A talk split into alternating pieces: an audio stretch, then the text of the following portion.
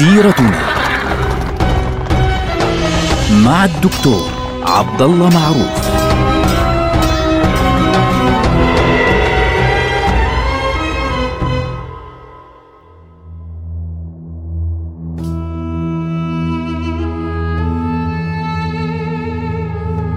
السلام عليكم ورحمة الله وبركاته. سيرتنا سيرة هذه الأمة التي بدأناها مع سيرة رسول الله صلى الله عليه وسلم.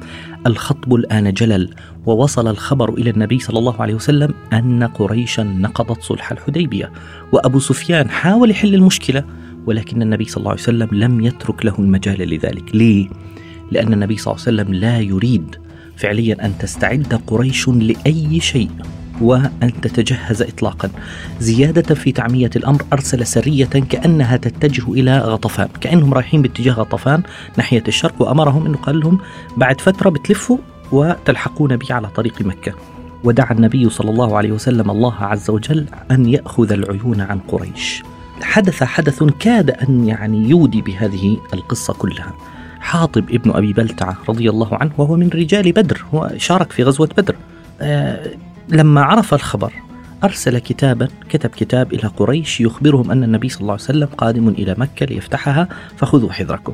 وأرسله مع امرأة. النبي صلى الله عليه وسلم مباشرة يأتيه جبريل ويخبره بالحدث أن حاطب فعل كذا وكذا. فالنبي صلى الله عليه وسلم مباشرة دعا علي رضي الله عنه والمقداد رضي الله عنه وقال انطلقا حتى تأتي روضة خاخ منطقة اسمها روضة خاخ فإن فيها ضعينة معها كتاب. ضعينة يعني امرأة يعني شابة صغيرة معها كتاب ائتياني بالكتاب بيجيبوا الكتاب ففورا ركضوا باتجاه هذا المكان فوجدوا هذه المرأة في هذه البقعة. فقال لها معك كتاب انزلي معك كتاب. قالت ما معي شيء. فقالوا آه، انزلي حتى خلينا نفتش. فبدأوا يفتشون المتاع فلم يجدوا شيئا. فقال علي رضي الله عنه والله ما كذب رسول الله صلى الله عليه وسلم. ولا كذبنا. والله لتخرجن الكتاب أو لنجردنك. يعني يا إما بنفتشك تفتيش شخصي أو تخرجين الكتاب. الموضوع مش مزح يا إخواننا. فيش فيه مزح. فبالتالي قالت أعرضة. دير وجهكم يعني لاحظوا حالة الطوارئ هنا. ما بدنا يعني ما بيجي واحد بيصير يقول كيف لا يصح؟ لا ما في منه هذا الكلام. الآن حالة طوارئ فقالت أعرض أعرض فحلت قرون شعرها يعني ربطته في شعرها نفسه وأخرجت كتابا وأعطته إياه. هو هي لا تعلم أصلا ما الكتاب ماذا فيه؟ لا تستطيع أن تقرأ ولا تكتب أصلا. فجاءوا بالكتاب إلى النبي صلى الله عليه وسلم فقرئ عليه الكتاب. فالنبي صلى الله عليه وسلم كان يمكن في تالي في تلك اللحظة أنه يتهم حاطب مباشرة بالخيانة العظمى. لكن النبي صلى الله عليه وسلم يريد أن يعلمنا درسا اسمه التثبت من كل شيء. اسمع وجهة النظر الأخرى.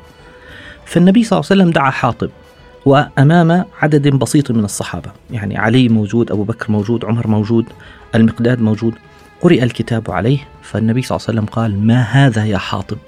ما هذا؟ أعطيني وجهة نظرك ما رأي لماذا تفعل ذلك؟ فقال لا تعجل علي يا رسول الله والله إني لمؤمن بالله ورسوله.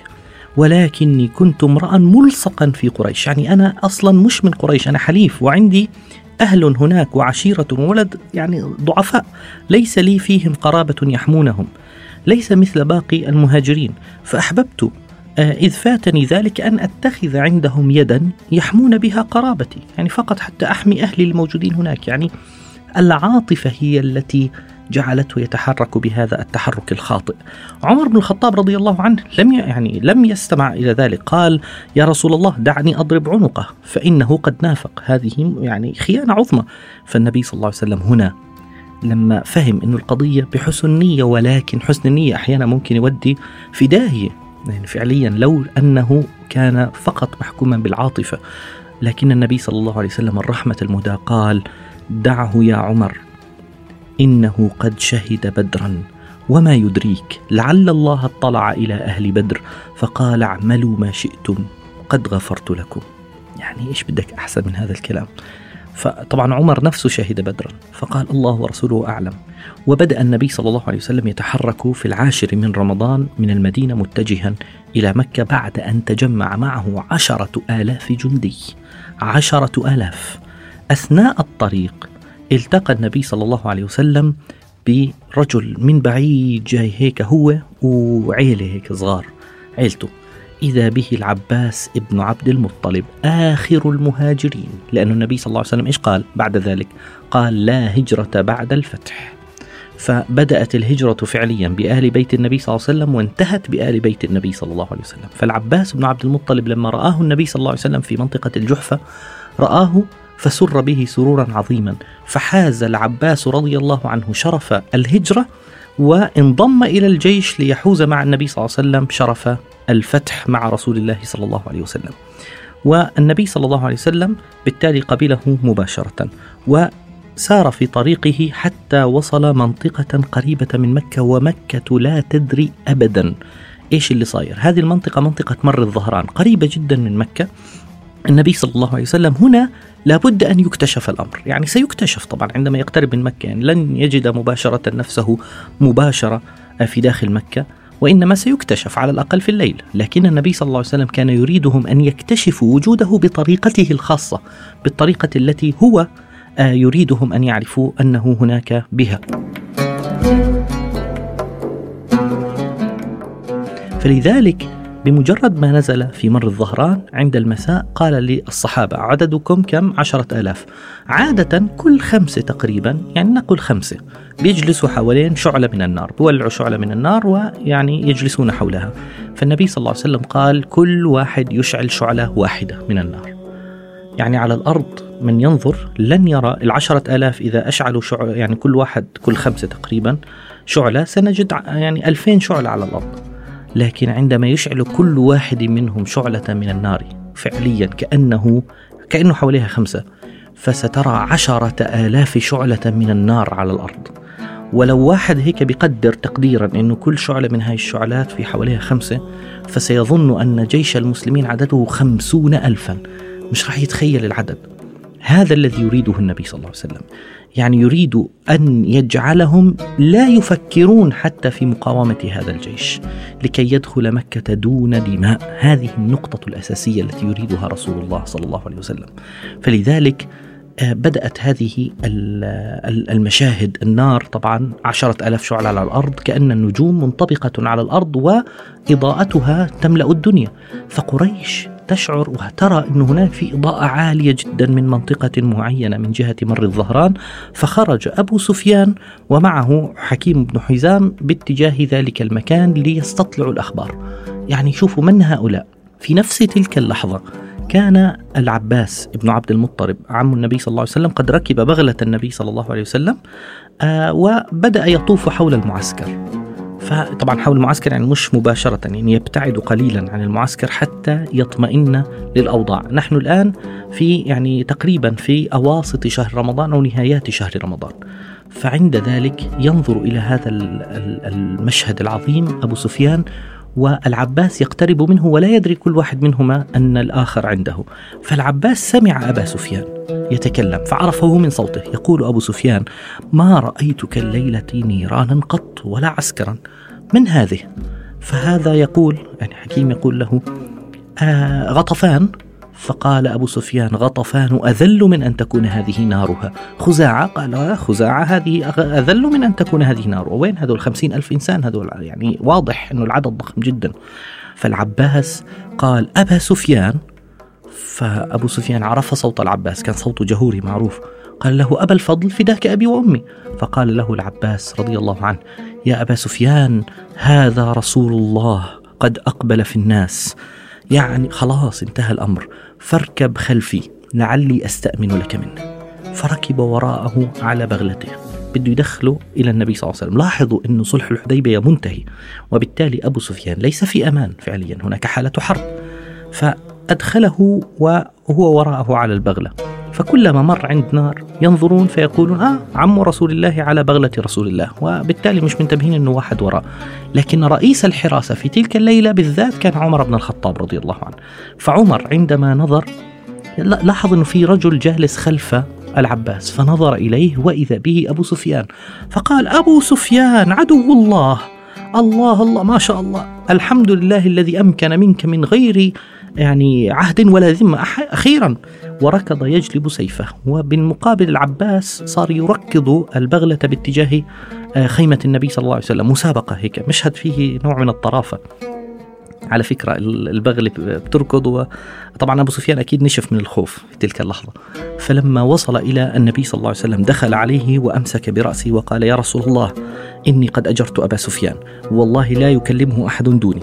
فعمر يقول له يا رسول الله هذا أبو سفيان دعني أضرب عنقه. فقال عمر رضي الله عنه يقول له هذا أبو سفيان يا رسول الله عدو الله. والعباس يقول أجرته يا رسول الله لا تكلم. يعني لا لا لا تقتلوه. وفي المقابل أبو عمر لما أكثر قال له العباس قال مهلا يا عمر والله لو كان من بني عدي يعني من قبيلتك ما قلت مثل هذا. فقال عمر مهلا يا عباس. والله لإسلامك كان أحب إلي من إسلام أبي الخطاب لو أسلم. لأني عرفت أن إسلامك كان أحب إلى رسول الله من إسلام الخطاب. فالنبي صلى الله عليه وسلم قال خلاص توقفوا جميعا. يا عباس اذهب بي أبي سفيان إلى رحله إلى رحلك أنت واجلس معه بتجيب لي الصبح. فأبو سفيان أمن. في اليوم التالي جاء النبي صلى الله عليه وسلم طلب أبو سفيان فجلس إليه فقال ويحك يا أبا سفيان؟ ألم يأن لك أن تعلم أن لا إله إلا الله؟ يعني أما بعد كل هالوقت هذا فقال له أبو سفيان بأبي وأنت وأمي ما أحلمك وما أكرمك. والله لقد ظننت أن لو كان مع الله آلهة أخرى لقد أغنت عني. أنا أعرف لا إله إلا الله حقا. فالنبي صلى الله عليه وسلم قال ويحك يا أبا سفيان ألم يأني لك أن تعلم أني رسول الله؟ فقال بأبي أنت وأمي ما, ما أحلمك وما أكرمك. أما هذه فإن في نفسي منها شيئا. حتى الآن يعني مش مقتنع مئة بالمئة. فالعباس يقول له ويحك أسلم. واشهد أن لا إله إلا الله وأن محمد رسول الله. بعد كل هذا لا تسلم. بعد كل ما رأيت لا تسلم. في ناس إخواننا يحتاجون يوما. في ناس بيحتاجوا سنة. في ناس بيحتاجوا لحظة. في ناس بيحتاجوا عشر سنين. في ناس بيحتاجوا عشرين سنة كي يعرفوا الحق. ولكن في النهاية كل إنسان يجب أن نرفق به حتى يصل إلى الحق. فعند ذلك شهد أبو سفيان أن لا إله إلا الله وأن محمد رسول الله. فالنبي صلى الله عليه وسلم سر به علما أنه يعني إسلامه كان لسه مش مقتنع مئة بالمئة بموضوع أن النبي صلى الله عليه وسلم هو رسول الله. فأقره النبي صلى الله عليه وسلم لسه معه معه معه بصير مثل ما بيقولوا أهلنا في سوريا معه معه بصير. فالنبي صلى الله عليه وسلم قبل منه ذلك. فالعباس قال له يا رسول الله إن أبا سفيان رجل يحب الفخر فاجعل له شيئا. فالنبي صلى الله عليه وسلم قال نعم من دخل دار أبي سفيان فهو آمن. صارت هذه الكلمة مثلا اليوم. ومن دخل بيته وأغلق بابه فهو آمن ومن دخل المسجد فهو آمن. واذهب يا أبا سفيان وقل لقومك ذلك. لكن قبل أن تذهب يجب أن تقف مع العباس لتنظر إلى استعراض عسكري لكل الجنود. فأمره أن يقف عند خطم الجمل على طرف الجبل ويسمع ويرى بعينيه. فكلما مرت قبيلة يسأل العباس من هذه؟ فيقول هذه مزينة. ما لي ومزينة بنو سليم. وما لي ولسليم فلما مرت الكتيبة الخضراء التي كان فيها رسول الله والمهاجرون والأنصار كلهم حديد. قال من هؤلاء؟ كلهم حديد في حديد. قال هذا رسول الله في المهاجرين والأنصار. فأبو سفيان قال للعباس والله يا أبا الفضل لقد أصبح ملك ابن أخيك اليوم كبيرا عظيم إيش هالملك هذا؟ فالعباس قال له يا أبا سفيان إنها النبوة. يا رجل اقتنع إنها النبوة. قال نعم إذا أبو سفيان احتاج وقتا حتى يقتنع بقضية النبوة. وهكذا طبيعة البشر. وعند ذلك خرج أبو سفيان لينذر مكة. لكي تستسلم لرسول الله. نلقاكم على خير. والسلام عليكم ورحمة الله وبركاته.